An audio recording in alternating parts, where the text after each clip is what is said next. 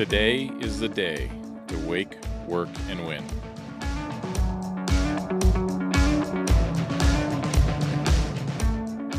Welcome to the Standard.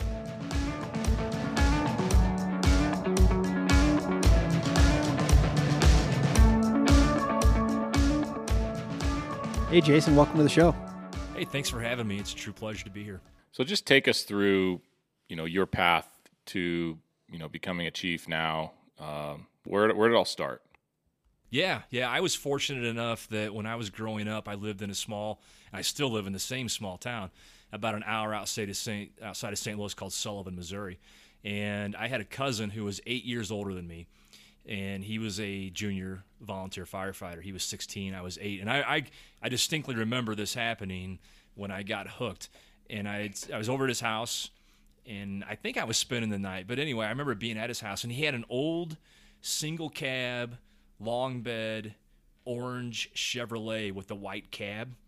I remember seeing those running around. You know, they were blue and red and orange, green, and he that's what he drove.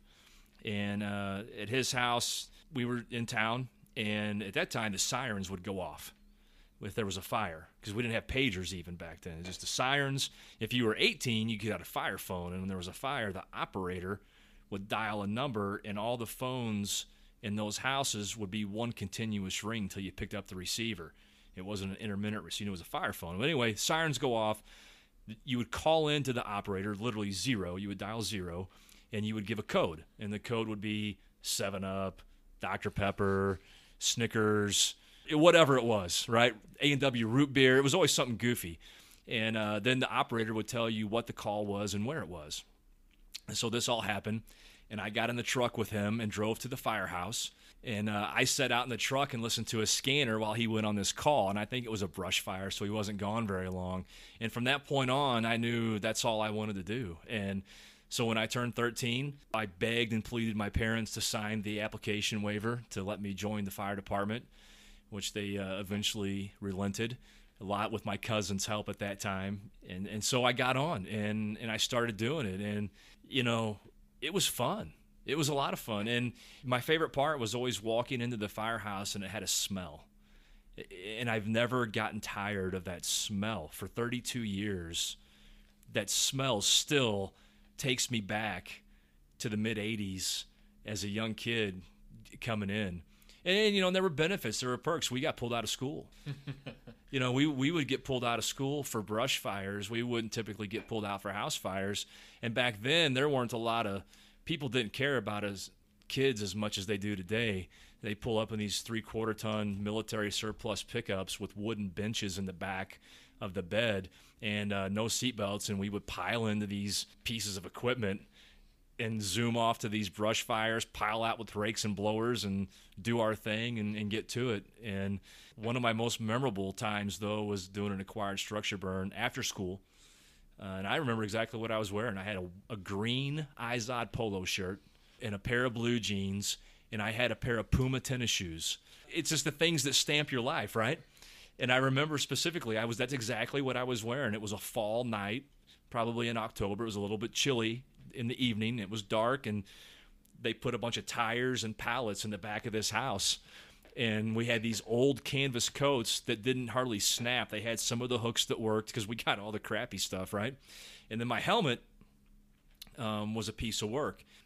We didn't have a lot of money. You know, we were barely, uh, we, we did fundraisers to buy most of our equipment at that time. And so the helmet was a motorcycle helmet, and they had riveted a plastic visor on the back of it and that was what I wore uh, with these pull-up boots that were three sizes too big into this acquired structure burn, and it was fantastic. It was awesome.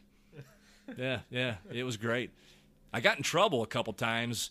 One time in particular with my mom because uh, there was a flue fire behind my house, and it was snow on the ground. I remember it was it was snowing, and the juniors had these big, puffy, like nylon quilted jumpsuits and that was what we wore because we didn't have we didn't really have gear. That's what they gave us, and so I, the sirens go off. I hit zero, and the operator says code uh, seven up. Uh, you've got a flue fire at 272 George Street. that's right behind me, you know. So I pile on, I get those things on, and and I, I go tromp. And those remember the orange ball gloves? You ever seen those? That's what we had. Orange those orange ball, they melt. I mean, they're awful, right? and, and then in the wintertime, they literally would freeze hard. You you know, snap them on the table. And uh, I run behind, I run behind my house and up about four houses, and they got a flue fire. Of course, I'm just standing there. I can't do anything. And we get the flue fire put out, and I'm not kidding you. We got done with the flue fire, and the sirens go off again and it's a house fire across town. Well, I just jump in the fire truck and go. My mom has no idea where I'm at. No clue. For like three hours. Absolutely no idea. Yeah, that didn't go good at all. Not at all. well, at the time, right? Beg for forgiveness later. Right? Yeah, yeah. I have made it through. Yeah. Yeah. So I ended up getting my EMT license out of high school, uh, right out of high school. And I look back now and I look at my 19 year old son and think about that was the age I was when I was a full time EMT trying to get a fire department job. Holy cow. I would no more want him taking care of me. At, you know, at 19, I can only imagine what the people I had to go pick up thought of me. You know, it's like, wow. And uh, so I got my paramedic license and uh, got hired in Webster Groves uh, Fire Department in St. Louis County in '96, and then in 2000 went to Florissant. And um, you know, I've had a I've had a very blessed career so far, and I don't regret one day of it. We've sat on your class before, and one of your big topics you talk about is courage, and you know, we we think of courage, and I think the public thinks of courage when they think of firemen as uh, that you know going inside burning buildings, but you're referencing different areas, you know, of more or less like the inner workings of the job inside the fire station, stuff like that. So I thought it would be good to talk a little bit about, you know, the courage you talk about in your class. Mom deserves the best, and there's no better place to shop for Mother's Day than Whole Foods Market. They're your destination for unbeatable savings, from premium gifts to show-stopping flowers and irresistible desserts. Start by saving 33% with Prime on all body care and candles. Then get a 15-stem bunch of tulips for just $9.99 each with Prime. Round out Mom's menu with festive rosé, irresistible berry chantilly cake, and more special treats. Come celebrate Mother's Day at Whole Foods Market. Hey, it's Ryan Reynolds, and I'm here with Keith, co star of my upcoming film, If, only in theaters, May 17th. Do you want to tell people the big news?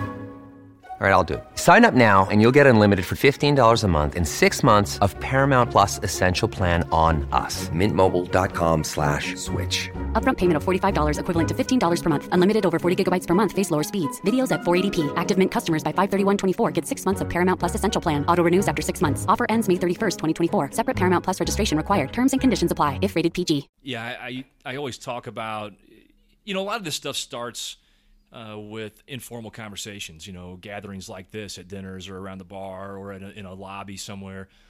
And I just remember having a conversation some years ago with a group of firefighters, uh, and they were asking, we were talking about challenges of an officer and the things people complain about and all the Mickey Mouse stuff that comes along with that. And I just remember saying, you know, I've never had a member complain about making an interior attack. I've never had them come out and go, Chief, that's crap.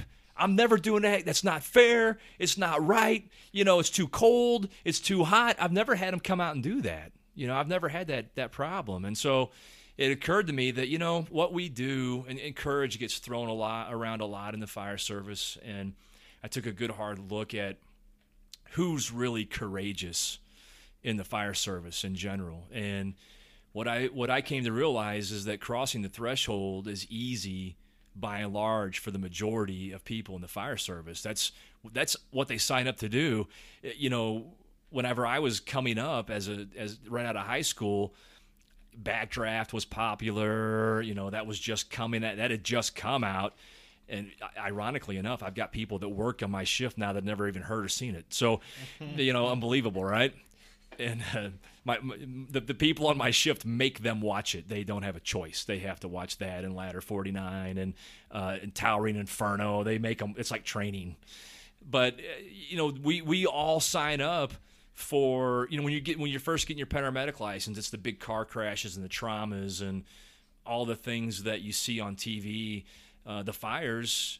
That's what you look for is to cross the threshold. That's what you think that job is, but The courageous part are the firefighters and officers that are willing to put their, I guess, their popularity and sometimes friendships, um, although probably not doesn't damage them long term, but it certainly can short term, uh, to do what's right.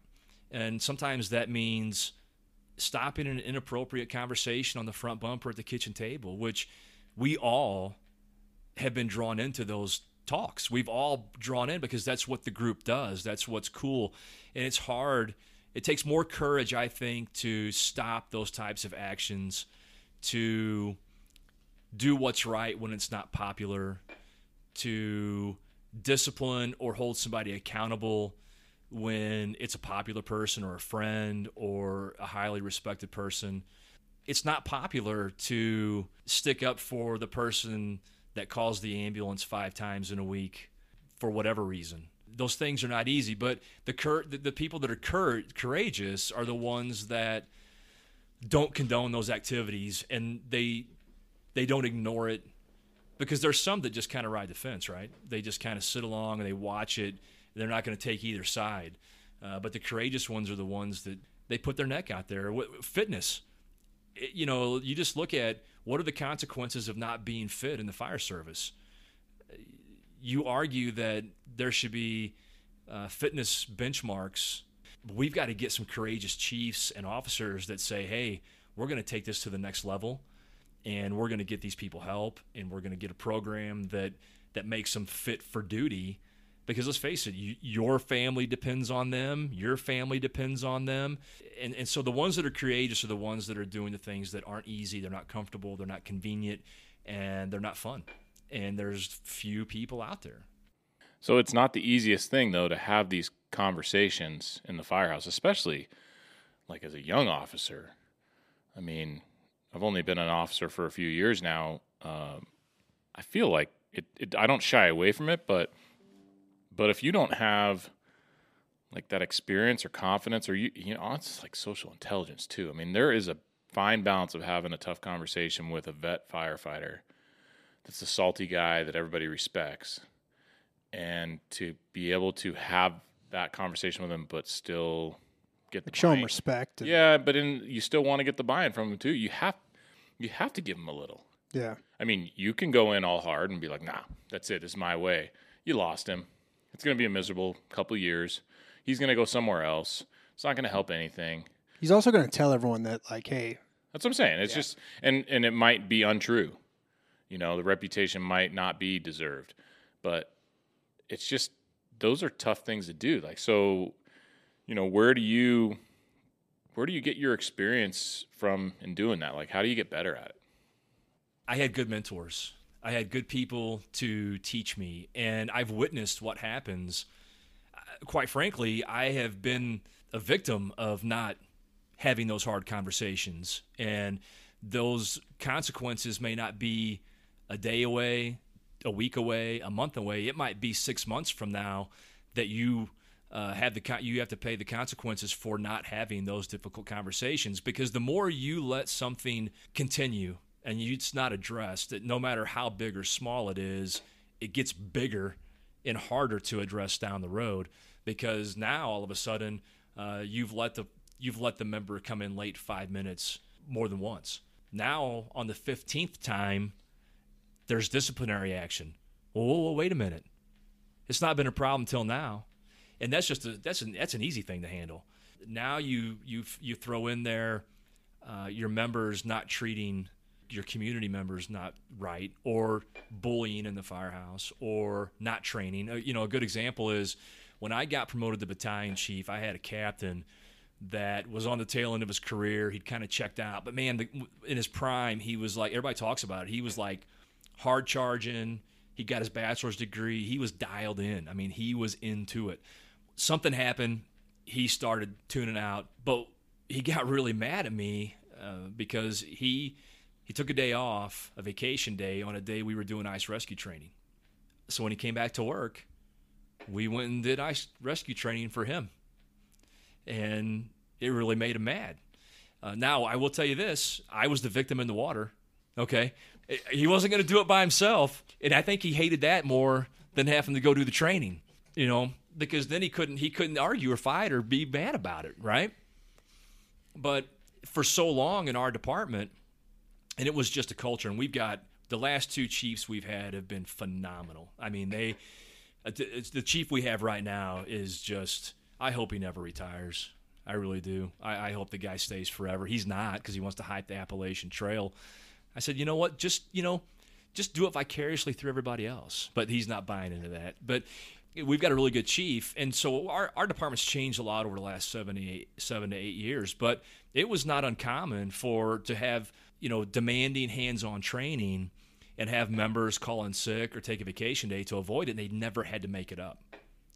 The problem with that is it perpetuated, and the the newer, younger members started doing it, and now you get people doing trade time, taking vacation time, knowing they're not going to have to make that training up. Well, I said, sorry, we're not doing it that way, and it only happened a couple times because they know they're going to have to go in the water. Now, I was kind of wondering if he'd even come get me.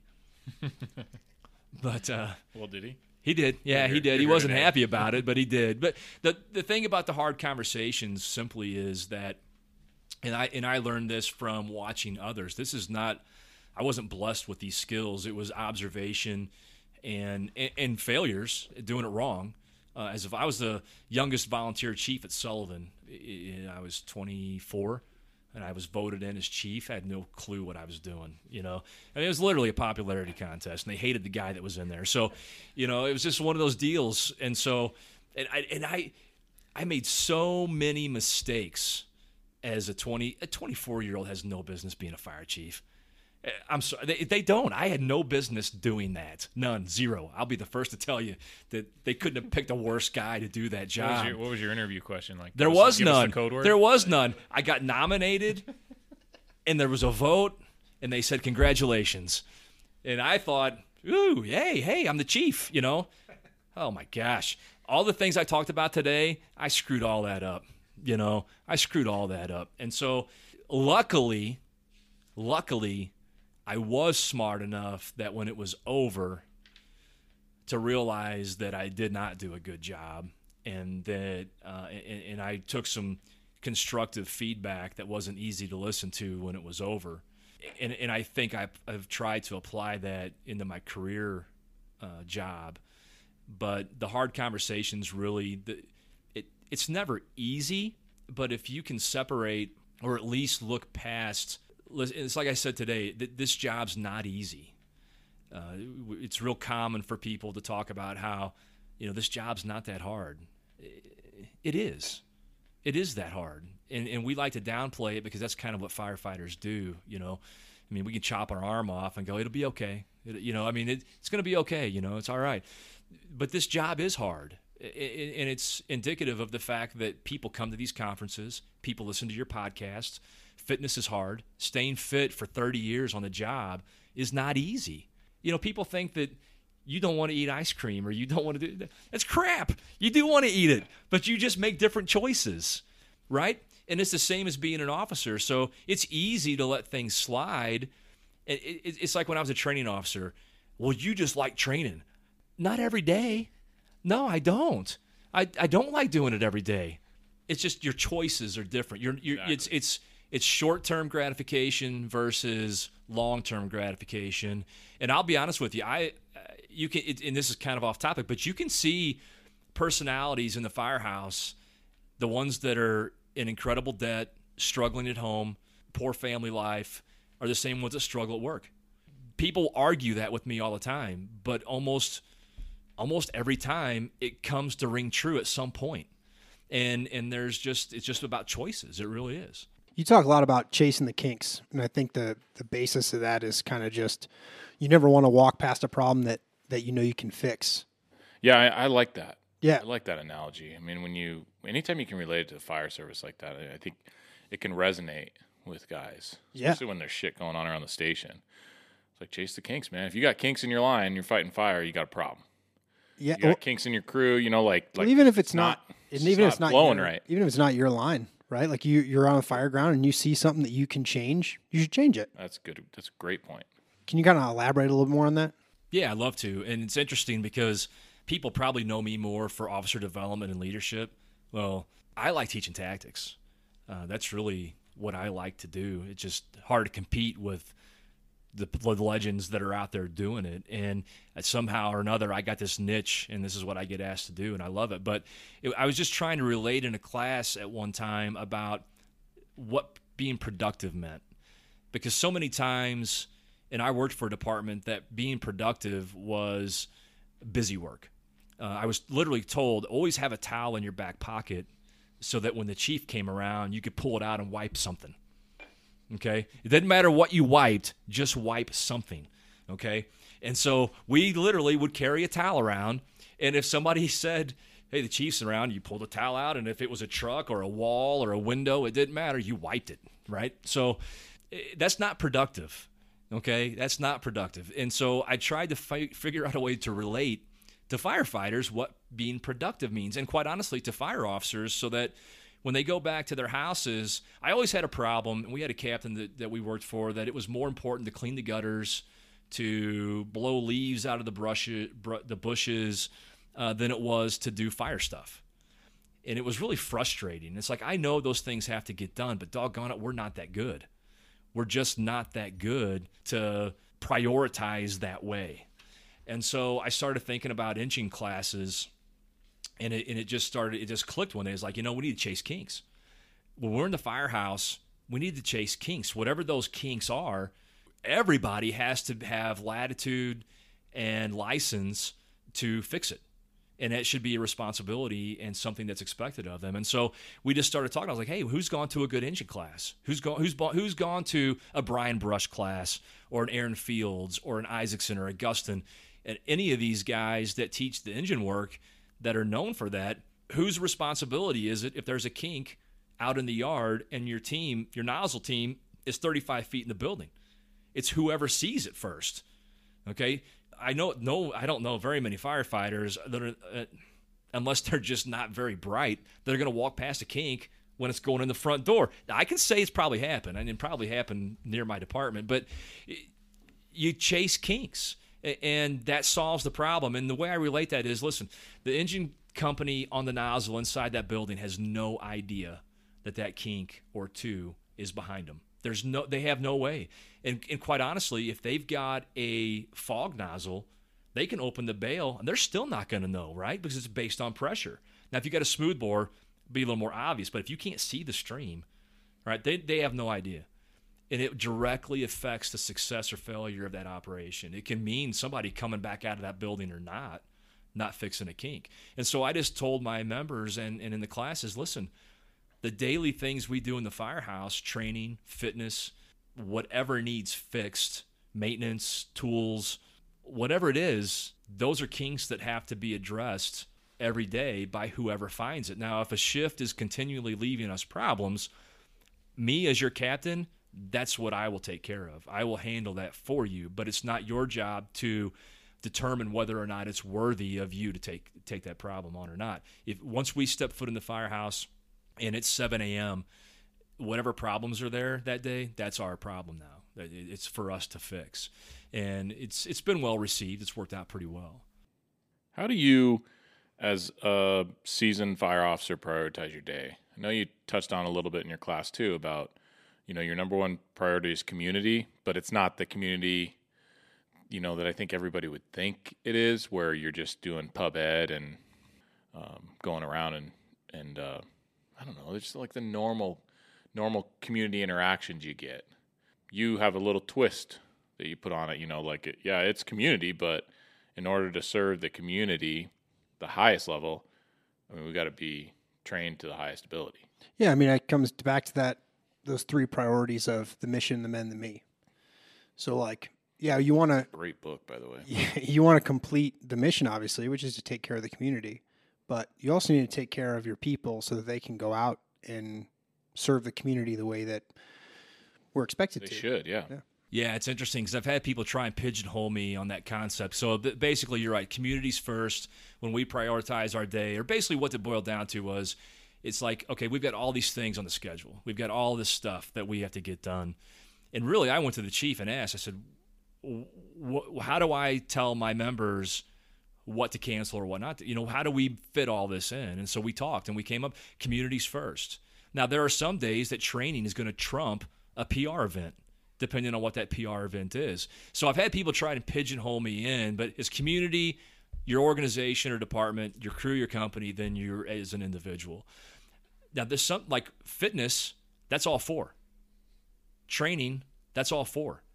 There, there, it's not, it's not one or the other. It's there's not, it's not a polarizing thing. But what we wanted to make sure was that, quite honestly, that their free time or washing the boat that they brought in before Labor Day weekend doesn't take precedence over going and installing a smoke detector. You don't put the smoke detector off till after you wash the boat. You go do the smoke detector, then if there's time, you wash your boat. Okay? You don't not do your training for the day until you make all your sales calls but on your for your side business selling real estate or insurance. Okay? You do your training first. Then you do your side job if you've got some downtime. And I really don't want to know about your side job, but don't don't force me to find out about it. Okay? So those things are all important and all it does is it puts our people in a mindset of service. Because like I mentioned in the class, the, the higher you go in rank, the more people you serve. You, and there's that argument about subordinates and it's okay to use subordinates and i don't care if somebody uses subordinate or not i don't like the word myself um, because i don't feel like i'm above anybody in my department if uh, we work together yes in rank and authority responsibility I, I am above them in that regard but in skill knowledge education abilities there's several people that are better at a lot of things than than I am and I'm subordinate in those areas to them and so it's kind of a trade-off in that regard. But the the priority the prior, prioritization of the day was just to give them a template of hey, don't forget why we're here. One thing I think you guys do that's that's awesome is your captains have credit cards that they can can use. Yeah, not uh, just for station stuff. Yeah, just for like I mean, when I worked in the Springs, we had cash in the narc box that if we felt like we needed we could use it to kind of make someone's day better. Do you take the narc box and you put it out in front of Yeah. the public? and Welcome like, to you can either pick it's a buffet or or money, money. Yeah, one or the other. you got to sign it out. Yeah. though. No, but I think Yeah, that it's- is a great cool. idea. You know, I've heard of station officers having the ability to just make decisions on their own. Oh, how nice that would be. Right. Um, To and just trust go. to trust the people. Well, they should be. Well, Yeah. yeah, they should. be, You know, to what do whatever they need to do to make sure the station's running. But to have money set aside and have the expectation that, hey, you know, like you see somebody who's struggling, you know, you're at the store and the card declines. We got it. That's awesome. Yeah. You know, that's a really cool program. I mean, wish we could have it where we're at. Yeah, so we had a retired fire chief named Jeff Johnson come to our department uh, a few years ago, and I'd met Jeff through the IAFC uh, several years ago, and I've always I've taken a lot of his classes, followed him, stayed in touch with him. Always thought he had a really neat perspective on, and, and some of the things that I talk about are influenced by some of his philosophies and ideas. So he, we brought him in for an officer development day just for our department. It's just our our officers, and it was a game changer for our department. Our chief was like, "Wow, you know, we're going to start doing some of these things." And one of the things our chief implemented was he gave all of our captains a credit card, and it's got a two hundred and fifty or five hundred dollar limit on it, and they're basically given latitude that if you can help somebody, you help them. The other thing they can do with that is if they've got a really busy day and their crew's been busting their hump for several rotations and he wants to buy him dinner, he can buy him dinner. It's okay.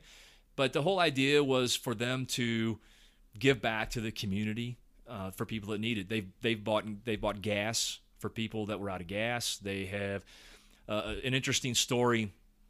He didn't use the credit card, but it's in the same spirit.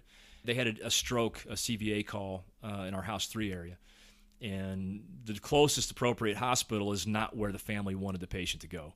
And there was some contention about that situation. Actually, the daughter called and complained that the ambulance would not take her parent, I don't remember, and to where they wanted them to go. And we had explained stroke proto- protocol is what it is. Went on and on. Well, my captain at that house, I didn't find all this out till later. The captain at that house uh, noticed that the screen door was damaged and he took the screen door off, brought it back to the firehouse, figured out what parts it needed, went to the hardware store, bought all the parts, repaired the door, and went and put it and hung it back up. In those in that story, I didn't even know that happened until the daughter called back profusely thanking us for the captain that did that. And he didn't do it because she was upset about the thing. He, that's and there's been other instances of those things happen and we don't even know about them and, and, a lot of times if they have to go to the hardware store they don't use the credit card because we have an account so we don't even know a lot of you know until it's all said and done we get the invoice later but there was a kid in one of the neighborhoods and i don't remember all the details but his, his bike got stolen and it was some kind of special needs family or something of that re, that respect and they went and bought him a new bike and and so they're they're able to do those things. If they want to stop at the frozen custard with the ball team up there and pay for the custards, it's all good. And uh, you know you always get the question, well, how do you know they're not abusing it? Because the credit card statements come to us. You know, if we and my chief said this, he said if I can't trust my company officer with a $500 credit card, then we promoted the wrong person. And it's not been it's been more of an issue them not using it than using it too much. We're trying, hey, you look for more opportunities that are out there, find them, you know, utilize them. You really just don't want to wait for problems to come to you. Go out and solve them. Like, be proactive, right? Don't be reactive. It goes back to the kinks thing. 100%. There, there are problems everywhere, and I think maybe we've trained ourselves to like kind of. You don't want to go looking for them, making problems, but there are problems. You're right. There are problems everywhere, and it's just like be proactive. If you see something, go out and make a difference. Yeah, uh, I've got a slide. I've got five principles that I talk about. And one of those principles is being aggressive. And in the fire service, we normally equate that to crossing the threshold. We've kind of come full circle here. And although that's true, and we do expect our members to be aggressive on the fire ground, we also expect that same aggressiveness when they run an EMS call, when they run an invalid assist call, a CO. And what I mean by aggressive is they're not taking shortcuts. They're they're checking everything. They get a service call, they pull the panel off the furnace. They're checking the the squirrel. That's a whole other subject. It's hilarious. It's a millennial thing, but um, the squirrel cage.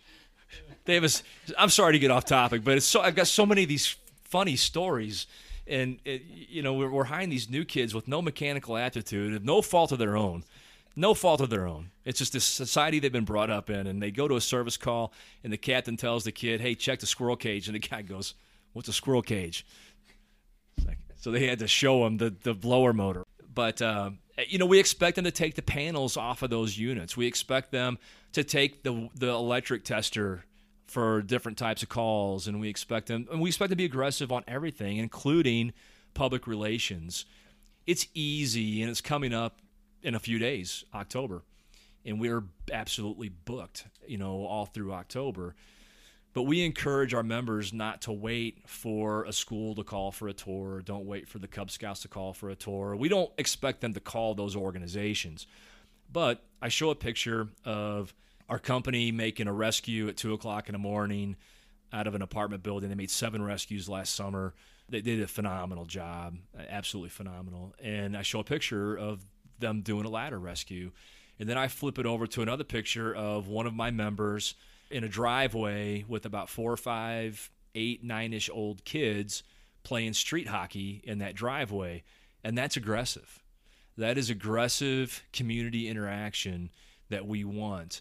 I want my members and our companies that when they're driving down the road and they see a group of kids to stop and say, "Hey, how's it going?" You know, not in a creepy kind of way, you know, but but you want them you want them stopping and saying hello, you know, especially when there's families around. You know, if the park's full, why not pull in there and let the kids see the truck? You know, pull into the park when it's full. Pull into the park and let the. It takes ten minutes, literally ten minutes. The kids' attention spans aren't that long. It doesn't matter. You're not going to be there for an hour.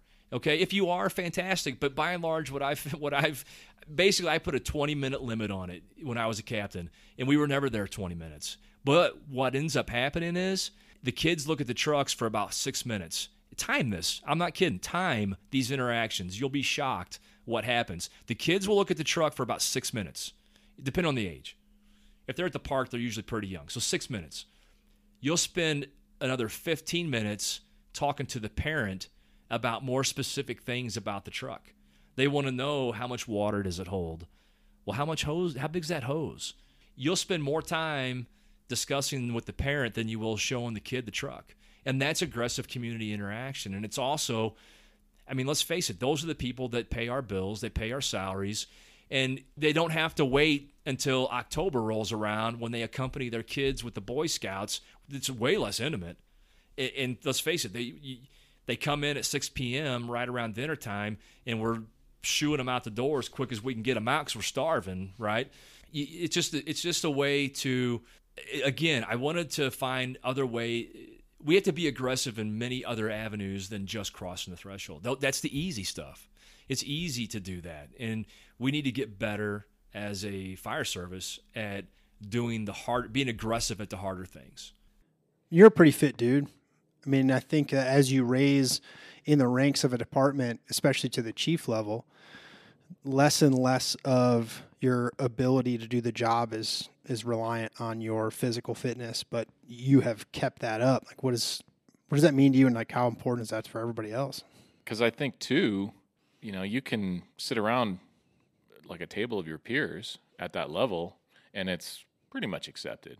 It don't matter. You can be out of shape. No, but if I'm if I if you're my chief, I you're know, the chief. the line loves it. The line, the line. That's what the line wants. They want somebody that is still willing to put themselves in their gear, uh, and especially a chief that you know is still in shape. But if you're the chief and you can pass the physical fitness assessment we have to do every year, Then every firefighter has Every nothing to say when they don't pass it. exactly. Solves the problem right there, right? Yeah. Can't bitch that it's unfair. right? Because you're like, well, I did it, Yeah. and I, mean, beat your time. So you know, coming up on a lengthy career, what does fitness mean to you?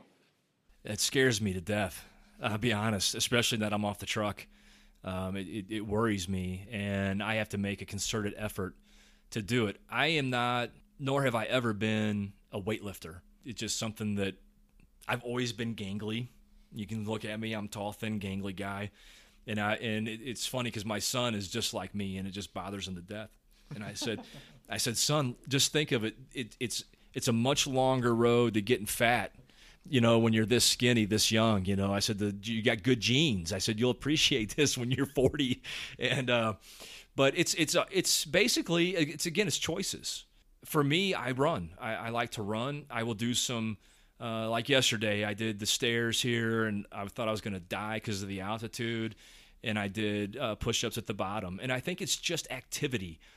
You do have to have some organized planned exercise of some sort just to be able to focus on if you're still in the truck there's things you have to be able to do and you're not going to get that uh, with walking around the block okay? However if walking around the block is all you do and you do it five days a week that's fantastic.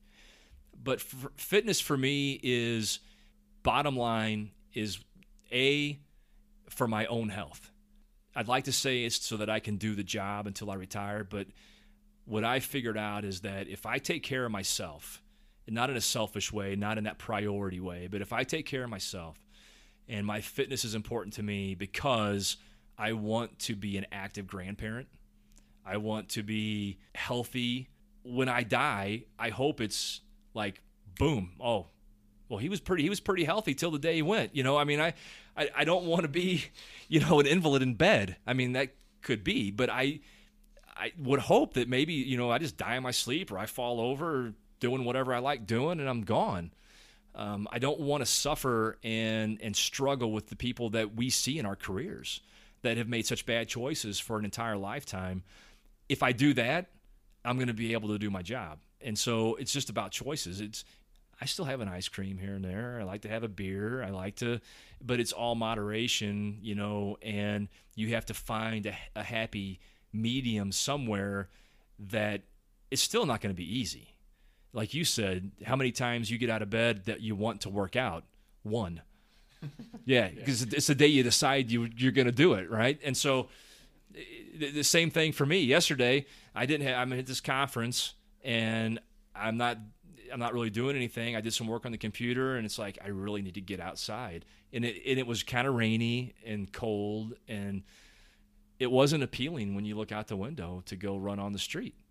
But I, in the back of my mind, I know the goals I've set for myself in fitness, like doing some ultra runs, trail runs, and my weight. I'll be honest, I don't remember when it hit me and when I started to pay attention to it. But my we get those annual physicals through our fire department, and they're fantastic. I it's you can't put a price on what that does and the things that it can save you from. And I've always been pretty good because we do. There's a medical portion and a physical fitness portion. You push ups, planks, uh, standing high jump thing where you got to try and touch a ceiling. Um, you do a, uh, a, stress test, cardio, you know, treadmill test, and that changes what kind of test you get so many years. But it's still, guys hate it. Some of them do. I'm thankful that we're blessed to have that system. It was a few years ago, maybe even longer, that I was my waist, even being as active as I am, because it went back to diet, and then you have ebbs and flows in your workout.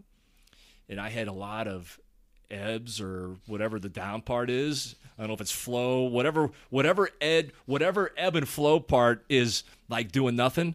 I had some long periods of that, and and so my waist was increasing like a quarter inch every year. It doesn't seem like a lot at the time.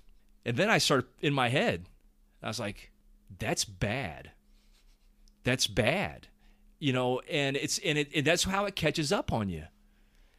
Because the rest of me's not getting like that. It's just right here. But then you get it in the waist. Now what you got risk factors for heart disease.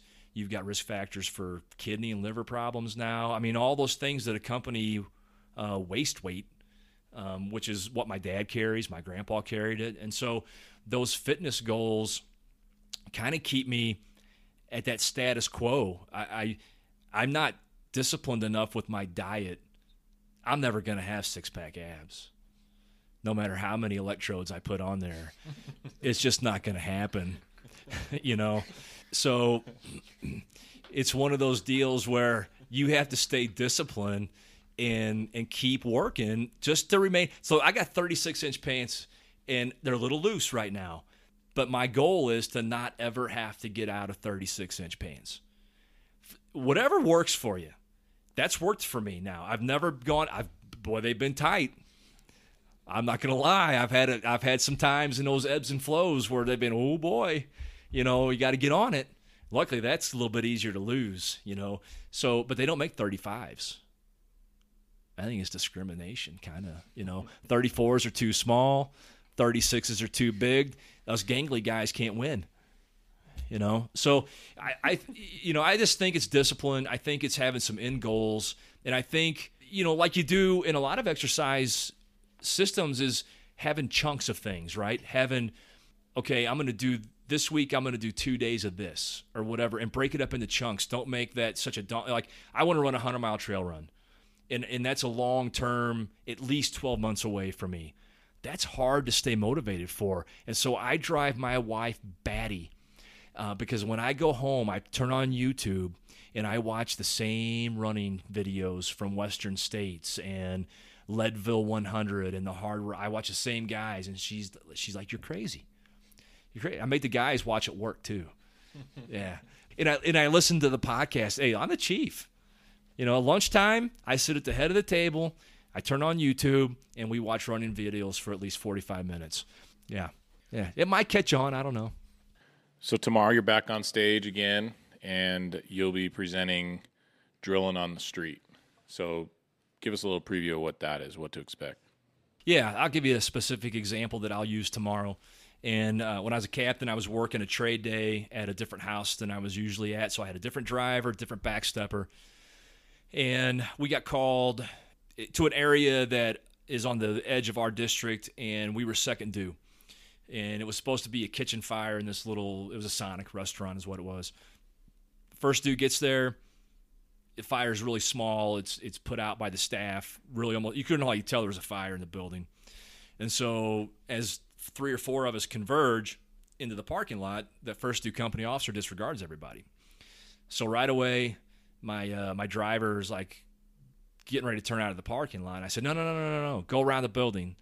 And so we're we're pulling into the side that would normally have the drive up part, you know, under the canopy thing. And so we drive around all the way around the back, make a full almost 360 around the building. I say, stop, stop right here.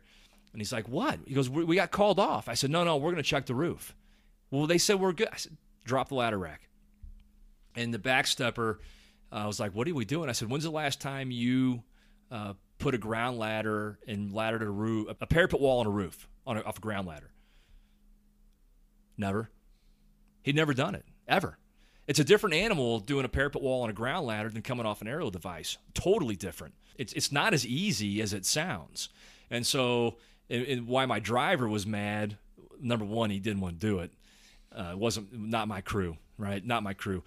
But um, I, I made him set it up in the bushes along the side of the building. And so we did it. And it's like, listen, when's the, when's the next time, if we don't stop, when's the next time you're to throw a 35 foot ground ladder on a parapet wall and make and make the roof? Well, probably not. Exactly. And so those are the kinds of things I started doing. You know, we would pull up on an alarm sounding at nine o'clock at night because my collective, and I'm not anti-union at all. I shift rep for six years, negotiate three contracts, but we can't train at night uh, through the CBA, and people can, whatever you think about it, it is what it is. So if I got an alarm sounding at nine o'clock at night, and there's no key, the keyhole, the Knox box doesn't work, there's not a key, and I got to wait for a key holder, we're training. So we, I would have the, I had a, I had the same thing at a doctor's building. Parking lot's empty. I'm on a quint same exact thing. We made a circle around the building, talked about how we, how we would force each door, what we thought was behind it, and at the same time, you're checking the building for smoke. You're doing your job instead of just sitting in the cab of the truck. And then we talked about positioning, where we would put the truck, and then we had them set up the ladder and start spotting the roof right there while we waited for a key holder. It's like why sit on your butt and do nothing? I mean, you've got an opportunity. Number one, he's a can he's he's a going to be a driver real soon. And that was even a few years ago. He still hasn't been a driver yet through attrition, but he, he's next up. He's close. Uh, he could be emergency driver. It's nighttime.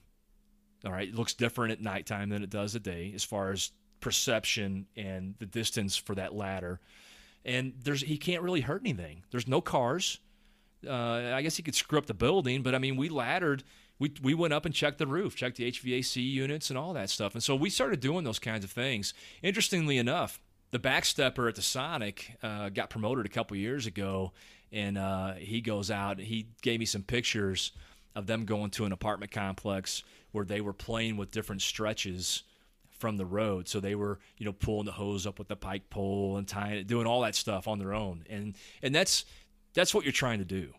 And if so many times when we wait till it's on the schedule, number one, it's easy to cancel. Number two, it's usually sterile.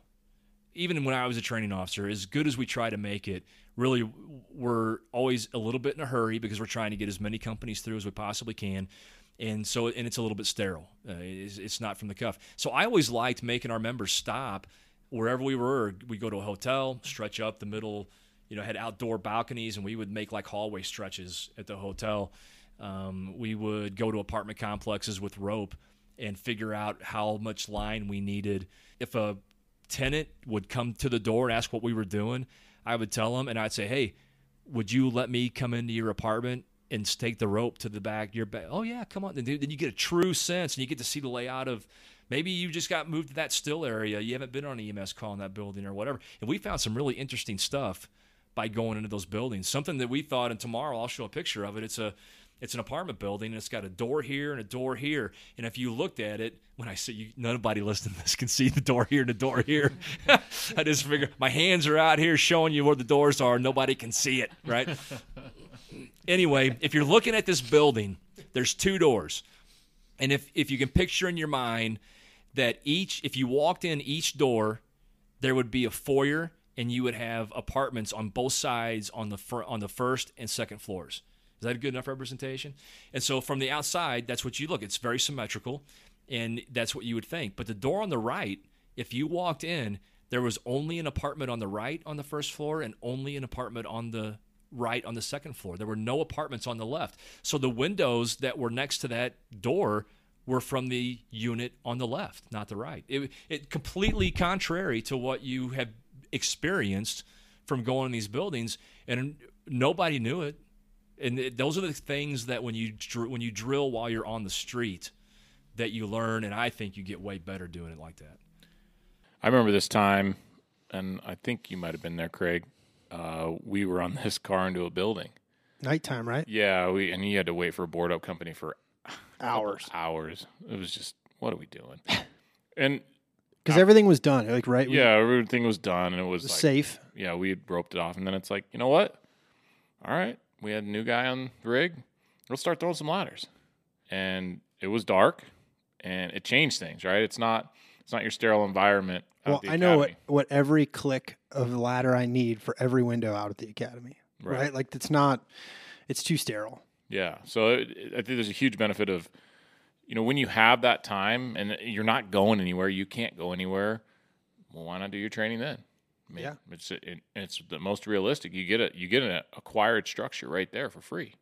No, it, you know, the same guy that was on the back step at the Sonic building was on was driving for me one day, and we had a, a, a candidate driver, a different one, and so we were we, we were coming back from a call, and I said, "Hey, pull in this strip mall," and so at, at this point he gets it. He he knows what's going on, and he's he's good with it, and so we we've got the candidate driver driving, and we're I said, "Pull in the strip mall." We pull in. And I said, okay, tell me about the building. Where's the FDC? Wh- You know, what are you going to do? And so he's talking. And I said, where's the hydrant? He goes, ah. And down the back on the far end, there's a hydrant, and it's sitting down in the ground. I said, okay, let's let's turn this thing. Well, what if we screw the water pressure up? I said, it'll come back. Listen, if we break a main, we're the fire department. They're not going to send us a bill. Okay, they're they're going to come fix it. But you know what? If if it's if it's bad, let's figure it out now instead of when we have a fire. So we he, he goes and the caps wouldn't come off. We could not get the caps off the fire hydrant. And so we called American Water and sure enough, they were like welded on or something crazy and they had to replace that plug. But that's the kind of stuff that, that I used to like to do. Not everybody else liked it all the time. But for me, gosh dang, you know, we do we do 48 hour shifts.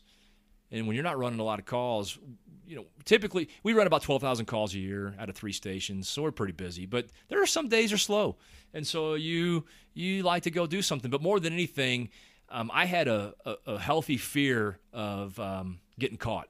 Uh, I always had a fear, and I don't know why. I, I'm not sure where it came from. I'm sure it was instilled in me by other officers, um, but you know, I I just always had a fear of getting caught. And I could tell you story after story after story when I was a captain of things that shouldn't be fires that were. You know, calls that came in that didn't sound like anything that we had to go to work. And I never got caught. I, never got caught. And always, and we had to check the residence one day. Uh, it was a one engine response. I think it was like a haze in the kitchen or something of a re- of a house and we bunked up.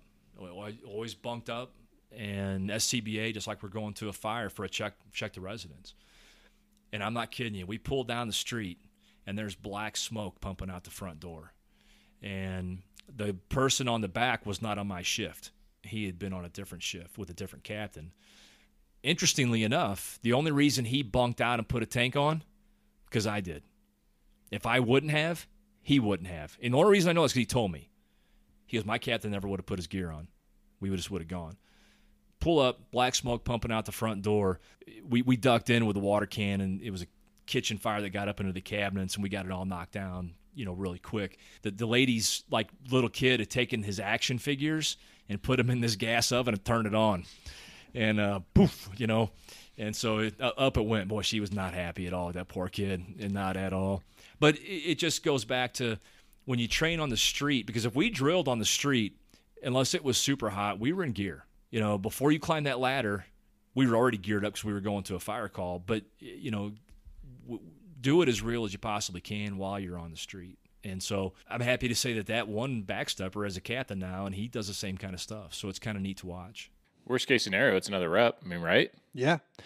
And sometimes it catches you out of your norm, right? Like you're driving home from the store. Do you remember when we used to do that? We it, it, basically the rule on the rig was anybody at any point in any seat on the rig could say if we weren't on a call, Right. any time could say, "All right, stop the rig and have a scenario and drill the other guys." Didn't matter if it was the back seat drill in the front seat. That was really cool because it was like, "All right, pull over here. Uh, you gotta you gotta get in your gear real quick and pull an inch three quarter to the Charlie side and mask up." Just like like that. And I maybe you felt different because you were in the front seat, but it, it felt like it empowered the back seat too, because it could be the new guy, and everyone else would have to. Everybody had ownership. Yeah, it just felt uh, you felt more a part of the crew doing stuff like that. Well, and and you also knew like, hey, if I'm gonna surprise somebody, You know you're getting it you're too. gonna get it too, and it's not like I got you. It's okay. Well, you know, like it, it's fair. You know, I'm I'm gonna surprise you. It's gonna come from me. If we make mistakes, I mean, it just the the culture that bred was huge. yeah,